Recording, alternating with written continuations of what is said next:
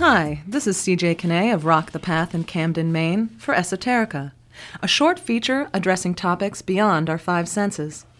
Today, I'll be talking with you a little about a powerful tool known as HemiSync and its use of binaural beat technology that, when listened to, creates a state of whole brain functioning from which many healthy, beneficial things may be more easily accomplished and experienced. HemiSync, a unique, safe, and powerful tool for self discovery, the exploration of consciousness, and for creating positive change, is a versatile and easy to use partner in achieving your personal, professional, and even spiritual goals. We use it at work to create a relaxed yet energized, creative, and efficacious atmosphere for our meetings. I use it frequently to help disappear those writer's blocks and welcome home my muses.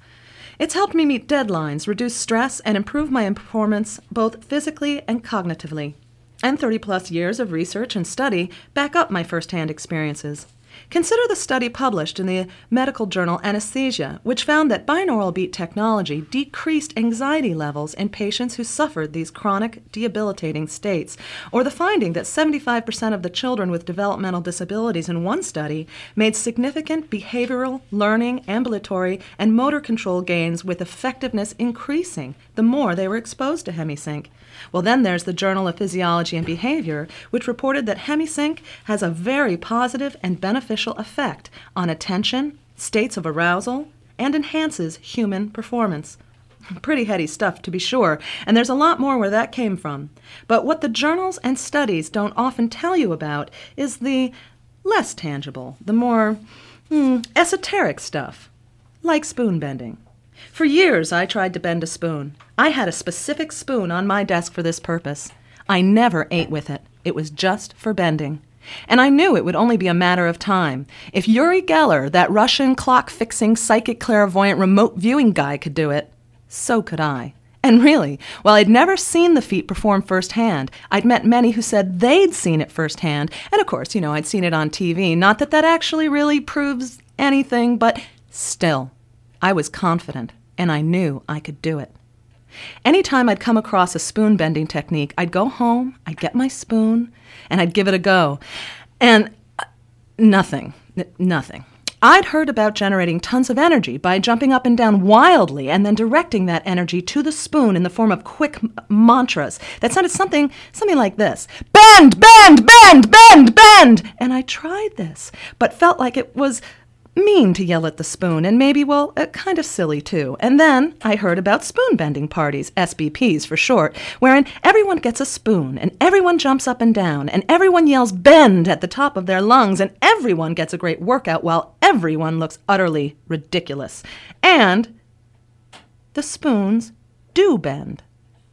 So, I tried to get various groups I was in to jump up and down and yell with me, but as you can imagine, no one invites me to parties anymore. So, then I wrote Get Bent on my spoon, using a purple sharpie, I might add, hoping the energy of the words would sink into the metal and make it plastic and pliable and malleable, and malleable to my will and my desires, and no luck.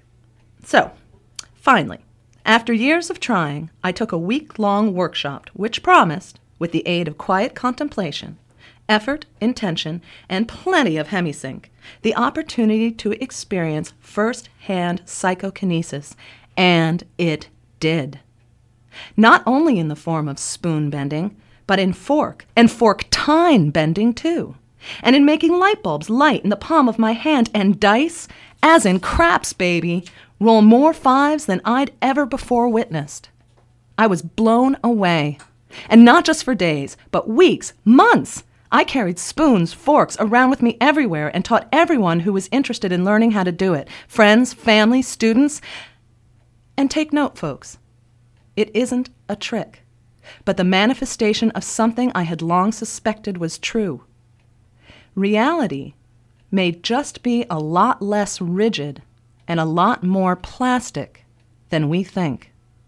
And if this is so, then we all have the ability to bend metal and light light bulbs in the palms of our hands. And if we can do these things, well, what other amazing things can we do? The implications are enormous. This is CJ Kinney of Rock the Path in Camden, Maine for Esoterica. Thanks for listening.